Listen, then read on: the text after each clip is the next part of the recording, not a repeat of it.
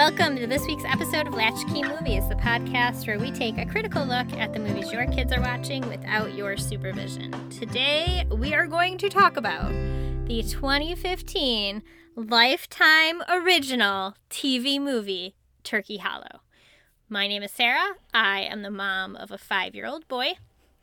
I'm Briar Harvey, but I'm afraid you're gonna run away after that introduction. The Lifetime TV movie. Come on, Sarah. There's Muppets in it. You gotta tell Yes, them I'm about sorry. the Muppets. The title is actually Jim Henson's Turkey Hollow. Okay, that's a little bit better. And we'll give you some background on the movie too before we go. So, yes, I am the mom of a 19 year old young lady, a 9 year old boy who, like, I gotta tell you, ran out of the room five minutes in. This Yeah. one did not hold water with him at all. And the three year old just wanted to cuddle. But he was also interested in beating me over the head with his xylophone mallet most of the movie. So I don't think he watched it. Yeah. So, first, uh, like right out the bat, um, this movie has a sixty percent at Rotten on Rotten Tomatoes, I'm which gonna is confess to you, I thought it was cuter than I expected. Yeah, I no, went in with such low expectations, and I was actually a little bit enchanted. But I don't know that this movie really knew what it wanted to be. Right. So my husband said his takeaway from this movie was that it has all the pieces to become like a holiday cult classic. And I think that's true. I agree. It like I think it's like really set there. I mean, it's not like it's got a lot of competition for Thanksgiving movies, right? Well, and and that is, I think, probably the first place I would start. It's got all of this creepy, like leftover Halloween music. It Right, felt like yeah. leftover Halloween music. Yeah, well, that's a good. I think that's a good transition, though. I think that really works for it. So, because by the end, now we're in like holiday music Mm-hmm. and it's burbly and literally happy. and like, so now we're ready for the two months of Christmas music that Mm-hmm. we're going to have to endure. So, just to give like some perspective on that 60% on Rotten Tomatoes, Ang- the Angry Birds movie has a 43%. The live action 101 Dalmatians movie has a 41%. Happy Feet has a 76%. And Hocus Pocus has a 37%. Well, we're throwing will out say- Hocus Pocus. We're throwing it out because we're just, we're throwing it out. I think it's only based on like six reviews, though. This well, one. and that's a thing with Rotten Tomatoes. Right. I've actually, I've now, I've looked at Rotten Tomatoes. Have I talked about this before? I think so, yeah. I thought but you can be, go on. I, I, I thought it would be cool for us Mm-hmm. to be Rotten Tomatoes reviewers, but you have to have there's actually like longevity terms, which is why we quote them because they require that you be active reviewers for a minimum of three years, and they have like specific requisite numbers for listens or views or hits or whatever. So it's a whole thing. Okay, so just I guess I will back that up with a little bit more background. Um, I clicked on the wrong thing, so give me one second. So that sixty percent at Rotten Tomatoes is based on, yeah, five uh, critic reviews, and the thirty-seven percent for Hocus Pocus is based on fifty-two reviews. Exactly. So Exactly. aud- That's I think maybe a better barometer for that, um, the audience score for Hocus Pocus, which is based on 346,000 user ratings, uh-huh. is 71%.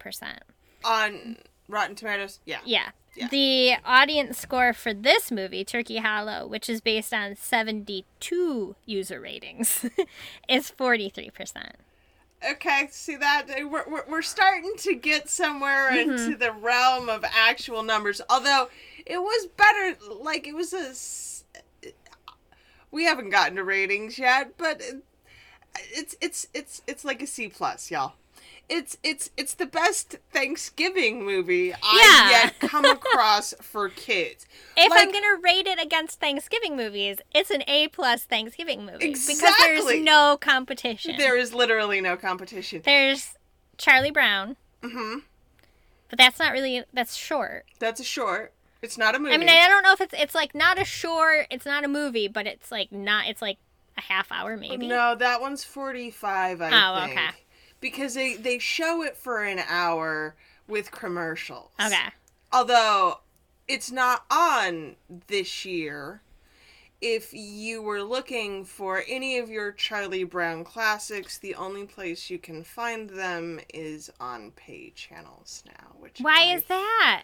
CBS is not carrying them anymore, which I honestly like. There's a part of my socialist heart Wow. that's like, that's there's something wrong with the world we live in. If we can't watch if Charlie I can't Brown. watch Charlie Brown for free, Oh my goodness. Okay. So on the topic of like rating sites and things like that, we mm-hmm. have in the past we've been a little like unclear on whether or not we were cool with Common Sense Media. yes, let's talk Okay. about that. So I did a little bit more research on them, um, who they are, if they're problematic. And basically what I came up with was that it looks like most of the issues people have with Common Sense Media have more to do with their user base than with the actual company that runs Common Sense Media. Shocker! Yeah, and that's because I mean it's gotten it's begot it, it's begotten. that's Wow. not the right use of that word, by the way. It's become kind of like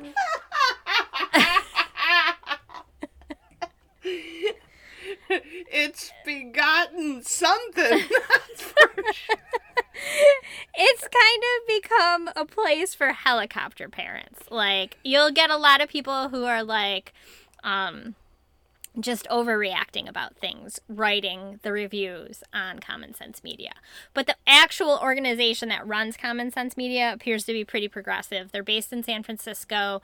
They um, their biggest ding that I've been able to find was that they were active in supporting legislation to restrict violence in video games for kids, which Arguably. I didn't really delve into that because it's not like our thing, but like I, there's pluses. There could be pluses and minuses to Yeah. that. It, it depends on exactly how they were going about it and what they were asking for. Yeah, we're not gonna go there because we don't do video games. But yeah, I can.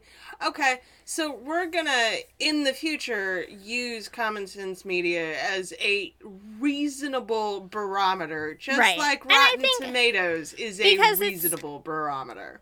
It's mostly like a group aggregation thing, you know. Mhm. Like they're not necessarily coming up with the ratings themselves. They're coming from like a user core group, but so that's common. probably that's more helicopter parents than not. Mm-hmm. So if you don't like it, get over there and I write don't know, your the way- reviews. I we've talked about this 101 times. Again, every time it comes up, I always mention that I don't go to Common Sense Media to be told what I should think about a movie. I go to Common Sense Media to look for potential red flags in a movie and make the assessment on whether or not I'm okay with my kids seeing those. And let's be honest, you kind of want the helicopter parents for that, right? Like, please tell Mm-hmm. Sure. me what you thought was wrong with it. Exactly. Because I'm going to look at that and go, mm, no, it's fine. It's fine. And I mean, like, just as an example, one of the things that like we try to look out for in movies is like we are the we are a family that is keeping the mystery of Santa alive, right? Mm-hmm. So we're always, and we've talked about this before, we're always on the lookout for things that might make our son question Santa because he's a smart kid, and all it's gonna take is one little little earbug and he's gonna immediately give that up. Um, so last night we were watching Ghostbusters 2 because we're making our way through all the Ghostbusters movies. I mean, there's only two, but you know what I mean. Whatever. we we watched one last week. This week we watched two, and that's a Christmas movie. It takes place at Christmas time. Yes, it does. And in the beginning, they start having conversations about like ghosts and stuff, and I'm like, oh shit, this is a Christmas movie. Are they gonna like make some kind of connection between like believing in ghosts and believing in Santa? Thankfully, they do not. So you guys are all in the clear if you want to watch Ghostbusters 2 with your kids. There's other problems you might want to keep an eye out for content wise, but mostly it's okay. But like that's the kind of thing that I look for on Common Sense Media. Like, I just want to going to be a say, now that you've said this, be prepared that Ghostbusters will make an appearance in 2021 because now I'm thinking about this and there's no way I'm not going to add this one to the list for next year. All right. Such an iconic movie. So let's talk about why this movie, Turkey Hollow, even Okay. exists. Okay. Because why does this turkey movie, exist? why does this movie exist? I don't know. All right. So the the information I found all comes from a website called toughpigs.com. Oh Jesus. It's a Muppets fan site. Um, I it, I am under the impression now that the Muppets like as like a thing are very much um well they're Disney adjacent because I believe Disney owns yes. them. Or, okay, so the kind of um detail hunting that people do for like Disney stuff, it appears to also happen for the Muppets. Like people, their fandom is very loyal and very big on like information about the production company and right. everything. Right. So this is just one of multiple sites that would probably provide the same kind of information. So where did this movie come from, right? Okay. This movie actually came about as a treatment when Jim Henson was still alive. Um, so it's been around for a while because he died in like the 80s, didn't he? Yeah, he so Jim Henson died in 1990. So this movie like came about as an idea before he even died. So it's been around at least that long. Okay. Now, okay. At the time, Jim Henson actually created the Muppets for this movie. Um, and it was one of their first attempts at making the puppets without googly eyes, so with like real taxidermied eyes, which leads me to believe that this must predate things like the Dark Crystal. At least the idea of this movie and those original puppets. You know, this is a bit of a tangent, but what are we if not a tangent show? Okay. So, I was reading a post in a Facebook group. There is a hotel in Las Vegas. You could probably Google this if you are dying to know. That is doing a contest for volunteers to come and paint 12 murals inside the hotel. Okay. And I, for me, this is like clearly the difference between a freelancer and an entrepreneur. Okay. Because a freelancer looks at that and goes, I'm not painting any mural where I don't get paid. Right. An entrepreneur looks at that and goes, hey, that's free marketing. So I was mentioning this to my husband, who argued loudly and passionately about the value of art. And I'm like, Mhm. I don't get paid for a TED talk. In fact, if I go to the Big TED, I'm flying myself out there at least twice for rehearsals and those kinds of things. I'm paying money to go and give a TED talk. He said, That's not the same thing. It's not the same because it's not art.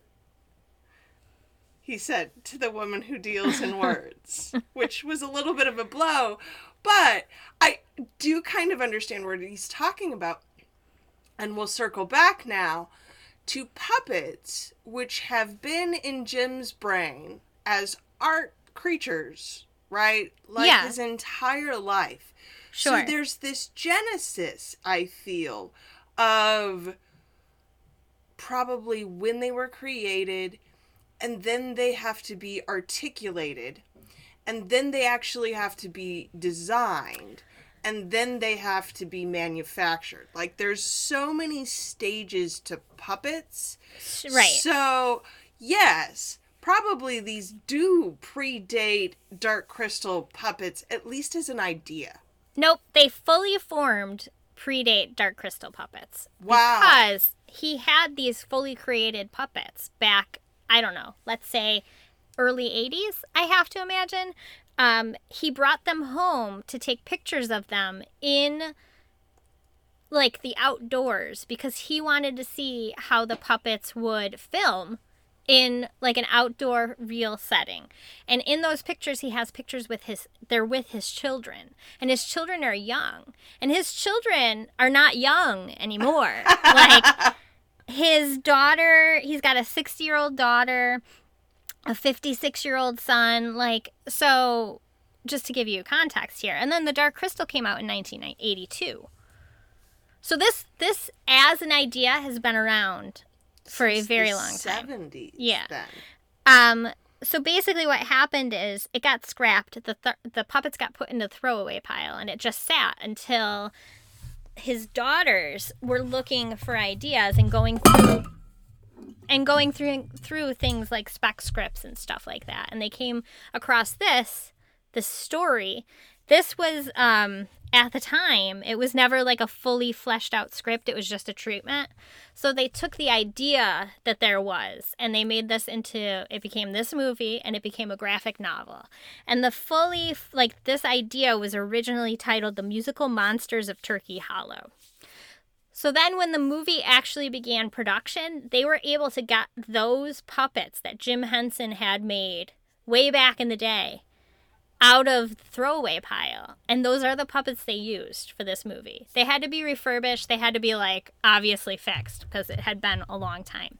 But um, these are those puppets in These are movie. those puppets, and perhaps that does explain why. Because I noted in the notes that you complained about the lack of puppets, but perhaps that does explain why we have a lack of puppets. Because if they're so old, they may have been worried about that could using be. them yeah. too much.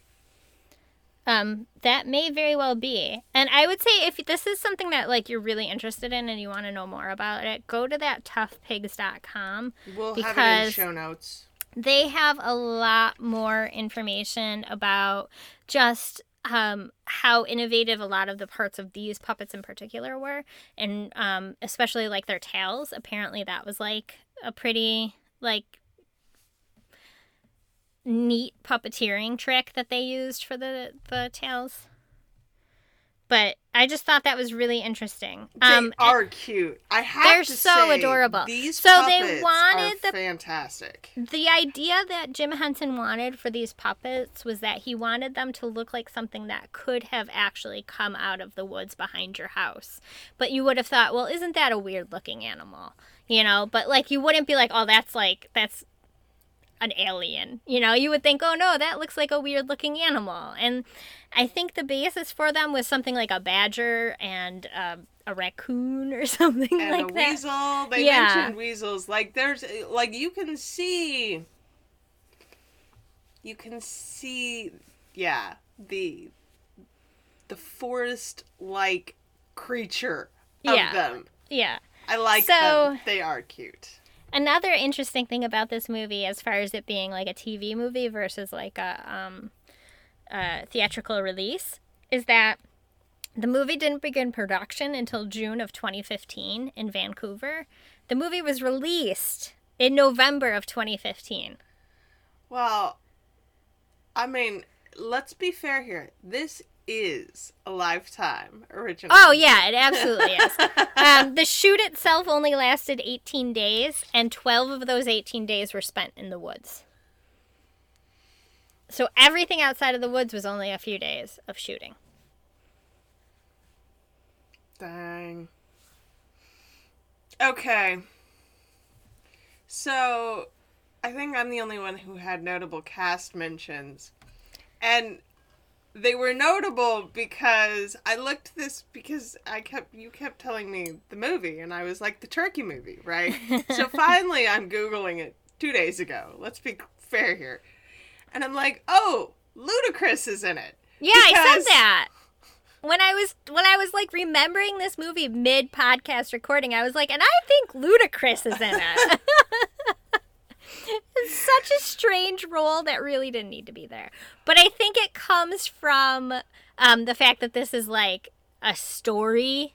Right. And at one point, the movie was supposed to be based in 1960 and then like be found footage essentially. It- no, I, I don't. The the the announcer of it all was. I mean, and I'll be honest, Ludacris himself did a He did a good job. he did an it. acceptable job. Really, like given the He- material he had Yes. to work with.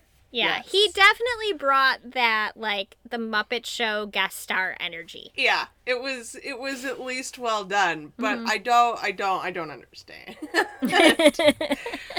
I do think, however, this movie was probably written with Mary Steenburgen in mind. Like she's so just Aunt Cly, right? the character of Aunt Cly was based on Jim Henson's wife and their kids. The kids are the ones who run the production company these days. Their mom. So like some of the stuff in Aunt Cly's house actually like either was like mimicked the stuff that they had in their own house, their mom's own house. It's like an old hippie, right? Because she was an old hippie. and I'm sure when they cast her, this is like if you're if you're writing your mom, then you certainly have an ideal cast list. And she just I don't know. Feels like this was probably Yeah. And right also, apparently, the house that they filmed in for Aunt Cly's house was like full of mold, and Mary Steenburgen was just miserable the whole time because she's a, has like a mold allergy. Oh. Well that's ironic given the feather allergy later. yeah, right. So her name is um I don't know her from anything else. Uh Genevieve Buckner? The daughter? Yes. Um Yeah, I- I guess CW and oh she was on Caprica way back in the day. Um The dad- The dad, Jay Harrington, he's in stuff. He was on Better Off Ted. That was like the thing I knew him from. But he's been in a bunch of other stuff. He's a that guy for sure. Yeah, she's kind of a that girl too, but I thought she did fairly well. Mm-hmm. I was actually quite impressed with the fleshed out nature of a teenage girl Yeah. for I mean, because let's be honest, that's not a character that typically gets done very Sure. well. And I thought this was actually fairly respectable in terms of teenage girl. Um, so we actually we have a parent. Yes. Mom's away because parents are separated or divorced. Um, and no, they're spending they're this holiday. uncoupled, which I I had to laugh at. Like The, whole- there's a whole string of the euphemisms he uses for that until Well, the but- end when he calls it a divorce. But that's a Gwyneth line, and I Mm-hmm. feel like that is that will be so dated at Mm-hmm. some point. In t- please, please let conscious uncoupling be dated at some point in time, please. But Dad was, I, I- guess he showed up at the end. It's fine. He was too busy working in the beginning, and then he was sleeping when they actually like run away. So you can't really fault him for that one, right? And then he goes and searches. So mm, he does what he can. He he does Dad things. He is a member of the movie. of the movie.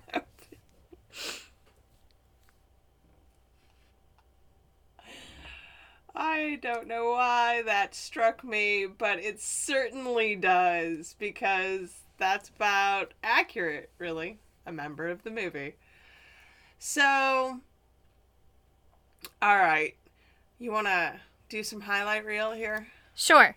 Um, one thing that I was really surprised by was some of the language that they use in the movie. Mhm.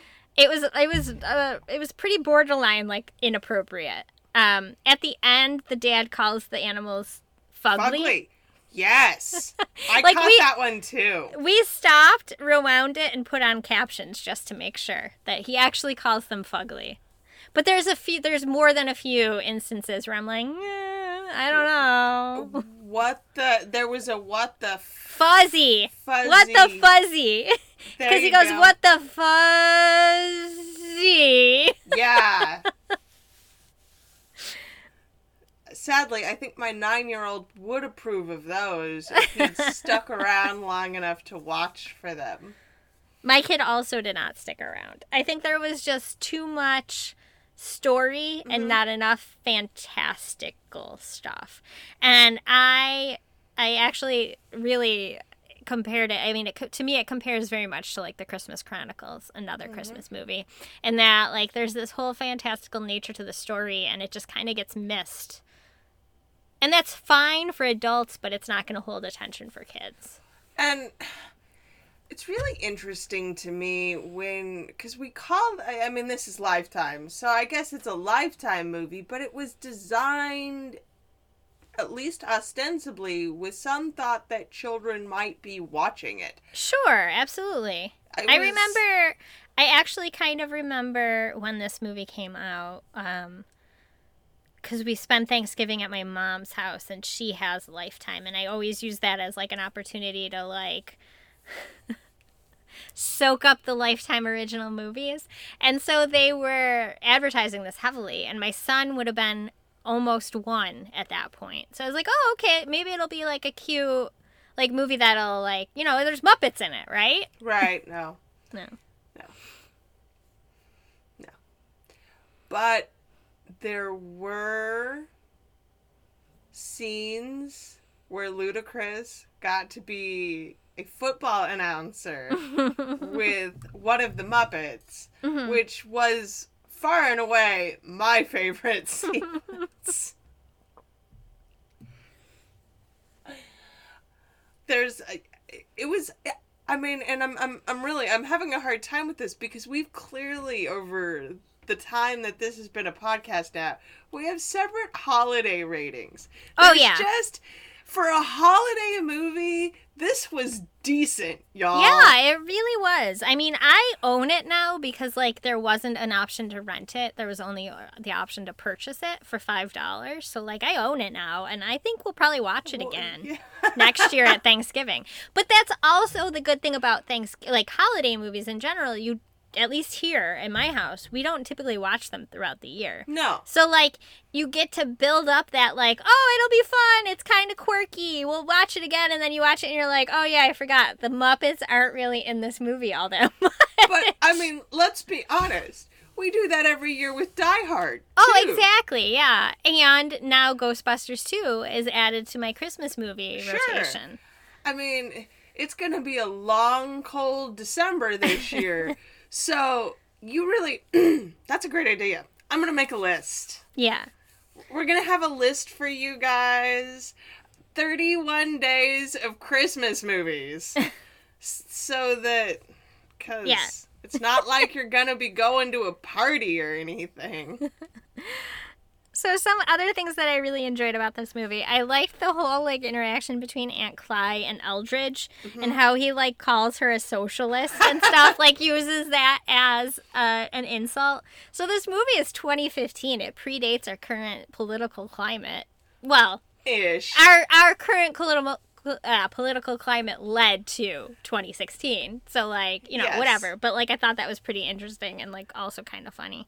Um i like that the sheriff's name is grover. Like i feel like that's appropriate because it's a jim henson movie Yes, and, I, you I feel like I, f- I feel like that was it's got to be ob- probably that was on purpose. You don't name a character in a jim henson production grover without like knowing what you're doing right? No, so there's I guess some nod to the blue monster in the black sheriff. I I don't know.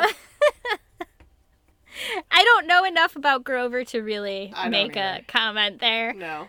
Um, I thought that it was the uh, the whole idea of that ten thousand dollars compensation, and there being like a law that you have to compensate somebody within two days. I thought that was totally believable because like there's so many of those weird old laws still on the books places, right? Well, and you live in upstate New York, so Yeah. this is like I feel like you have some actual Oh, sure, absolutely. experience to be able to say, "Oh yes, we would be that dumb here to still have a Oh. law like this on the books." no, I could totally see that happening. Not because we're dumb, just because we never got Mm-hmm. No, around because to you it. never get around to removing it. Yeah. I know. I, I mean, there are I, I'm from the Midwest, which has different dumb blue laws, but still, like, it's still a law in Colorado that you're supposed to stop at a intersection and shoot your shotgun off so you can scare away the cattle. Still a law. But like based on the fact that Eldridge knows that law Oh like, yeah. by rote, I bet you he is a sovereign citizen. I cannot roll my eyes enough. Oh god. it just seems appropriate for a guy with like a hidden turkey farm. hidden what what were they feeding them growth hormones Probably, yeah, yeah. I, that's what it, some kind of uh, yeah i mean and i'm assuming he calls them organic because they fetch a different price so Oh, that sure, he can yeah. charge more for them Mhm. even though they are not organic turkeys Mhm. and like in in that way i did that the kids don't care about and this is what they leave the room for but there is always those higher political themes in Mhm. jim henson right Right. The like follow that bird. right we do it the muppets have always done it better Mhm. i think where they're just slight introductions and you get them to kind of ask the question Mhm. and yes i believe in asking good subversive questions because clearly i'm that kind of girl but but this one wasn't even that discreet about the kinds of questions it was asking about farming and whether we should be eating the turkeys at all Mhm. and the monsters that live in the magical forest. Like, we kind of got beat over the head a little Mhm. bit with some of those themes in this one, I think. Yeah, I think so too. But I also feel like that's kind of like appropriate for Thanksgiving. So, yeah. I mean, when we're still.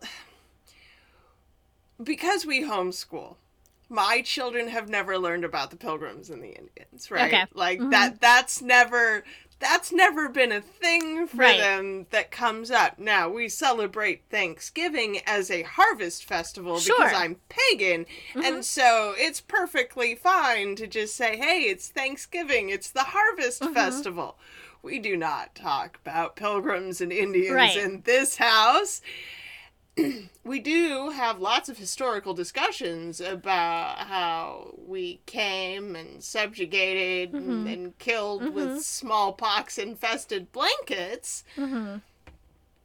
It's it's um so this year, uh, I was dropping my son off for school on the Friday before Columbus Day, and as I was like, Indigenous Peoples Day. Right, right. Well, that's part of my story. Stick with me here, okay? um, so I'm dropping him off, and I'm in car lineup, and you know, car lineup this year is, is different than car lineup every other year. I can't. I have to stay by my car. I'm wearing a mask, you know. So I'm like getting him out of the car and getting him off onto the sidewalk, and as I'm doing that, I'm remembering, oh, buddy, it's a long weekend. You have Monday off. And he's like, "Oh, what's the holiday?" And then I'm like, "Shit, I didn't I didn't prepare for this discussion to be like a 5 minute like a 5 second thing as I'm dropping him off for school." So I'm like, "Oh no, we'll just we'll talk about it after school. We'll talk about it after school." And he's like, "And also, I don't know what they're going to tell him in school, so like I don't have like my argument against or for whatever they talk about in school prepared." And I don't want him to like be sitting in school and his teacher to like present like Columbus to him and for him to be like, My mom says Wait, you don't want him to be that kid? Are you not sure? with not with the five second discussion I have Well, with no. him as I'm dropping him off from school. So he's like, No, but what's the holiday? What's the holiday? And I'm like, Well, I don't know I don't know what they're gonna tell you in school. We're gonna call it Indigenous Peoples Day and then I like ran away.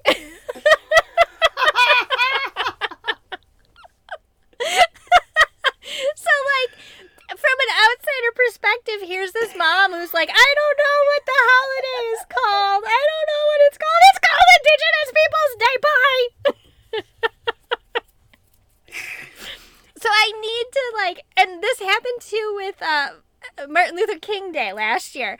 And like I need to be I need to be more cognizant of what time of the year it is so that I can have my like speech about problematic holidays. Or not like not that Martin Luther King Jr. Day is problematic, but like Thank it's a for- it's yeah. a holiday that you should have a conversation with your kid about, right? Mhm.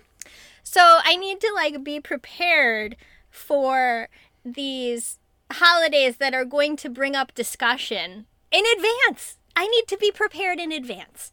So I should, because we record this like a month out, I should be preparing myself now for Thanksgiving. Also, we want to just tell you all on that side of the election, we hope you're well. Yeah. Yeah. Anyways. I know. What's it like over there? Are the cities burning? Like, what's happening a month from today? Is is everything on fire? Are you okay? Are, are you Are we okay? Do we Is even everything know? okay? I- who who even What's knows? going on? Welcome to 2020. Yeah. So, anyways, I like that this movie is a Thanksgiving movie that doesn't talk about pilgrims and Yeah. Indians, right? Because like that's got to be hard to find. Because I know like the doesn't the uh, the Charlie Brown movie definitely talks about it, Oh, right? yeah. Because I don't really necessarily want my kid learning about. And so does that then that becomes problematic then because I wouldn't teach my kid about pilgrims and Indians, right? Because we don't use that word anymore. No. But like or that story as we were taught it 30 years ago. So, So he did watch it last year, but he was only in pre-K. well, and we used to watch them with historical context. And I Okay. think that that's a really important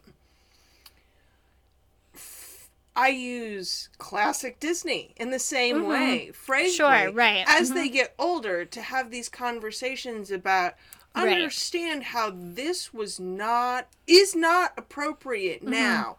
It was at the time. This is how we've changed. Mm-hmm. Kids are smart. I feel like when Yeah, you and- give them all of the information and allow them to draw their own conclusions, they usually come to the right ones. Right, and we have like we've had those conversations about things as they've popped up organically. It's just there's a lot of them that I feel like I need to do a better job of preparing to have that conversation with. Cuz right now I'm kind of moving forward in life with like I'm waiting to see what questions my kid asks me and then that's how I frame the questions that I answer. But I suppose I need to be more proactive in that and get ahead of it so that he is maybe the kid that raises his hand in class and says, "Wait a second. but it wasn't appropriate for the 5 seconds I had no, it wasn't appropriate for the five seconds that you had. I just need to be more ahead of it. I was so I was listening to an old Tim Ferriss podcast with Seth Godin because I had not actually heard this interview before. Okay. And Seth, who does alternative education, right, was talking about how he's actually very pro public school, sends his kids to public school, and then very consciously homeschools Right. them from three to nine, right? There's that extra bit of education. Mm-hmm. Which I think is kind of you and I have talked about how Mm-hmm. you are doing this, and that seems to be very much the path that you're embracing. Like, send them to school, clarify when we get home. Right. And that's how we've been handling things so far, but I think I need to do more of it before the school part of that comes in. I need to be more ahead of it. And for me, I will tell you that it it gets so he's only five. It gets a little easier the more there's the repetition and the routine of it. Like Right. you'll feel that this one is coming, and because he is only five, you're gonna have the same conversations Again over and again and, again. over. So and I have time to fix Right. fix- So next year's conversation about Indi- Indigenous Peoples Day Yeah. is going to be so much different Right. than this year. Because I'll know. exactly. And it just caught me so off guard this year. and there's always going to be those kinds of moments in Right. parenting. They still come up for me, and I have a 19 year old, and I still like Right. every stage of parenting is going to bring you these kinds of things where you're just left flat footed going, Uh. I don't know, can I get back to you on that? Yeah. No, no, you cannot. So you just have to answer it and then know that they're going to ask it again later, Right. which is a mixed blessing, really, right? Because you at least get a second chance to answer it and a 12th chance to answer it, but you also have to be asked the question 55 more Yeah. times. Right. Yes. it's fine. It's fine. So, I did. We have movie conspiracy notes here, and the movie itself we've already talked a lot about. So, I wanted to ask you might know why do all small towns have monster myths? That's a good question. I've never lived in a town with a monster myth, but I'm aware of them. You know, like I've never lived in a town that small, and I've lived in some small hmm. towns.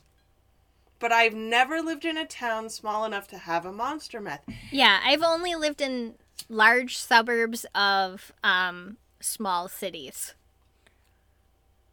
Like right now.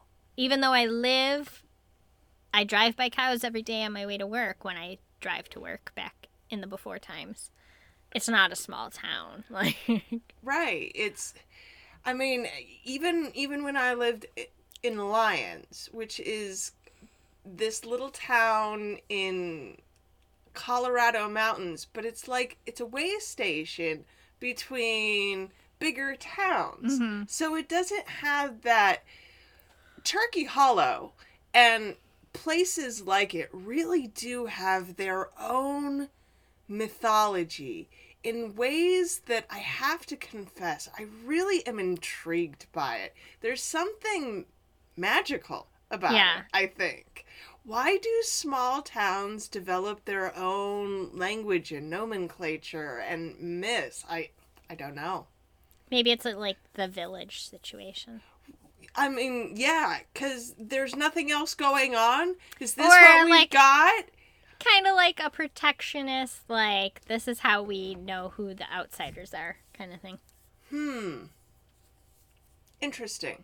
And also sell t-shirts. right I mean, because on a larger scale, my business bestie is Scottish, which makes me think of Loch Ness. Loch Ness monster yeah Right. But it's just a lake as far as she's concerned. Mm-hmm. It's, I- I mean, sure, there's like, s- even for the locals, there's some magic about it, but Right. relatively in Scotland, the land of the Highlands, it's just another lake Mhm. there are other lakes, bigger lakes, better lakes, conceivably, right? So, why is the Loch Ness Monster so compelling? And it's a tourist thing, right? It's how we get people to come and visit. But that. That's not the genesis. The monsters originate somewhere. We go we get monsters somehow. I, I don't know. I am I really I am fascinated by how these things happen.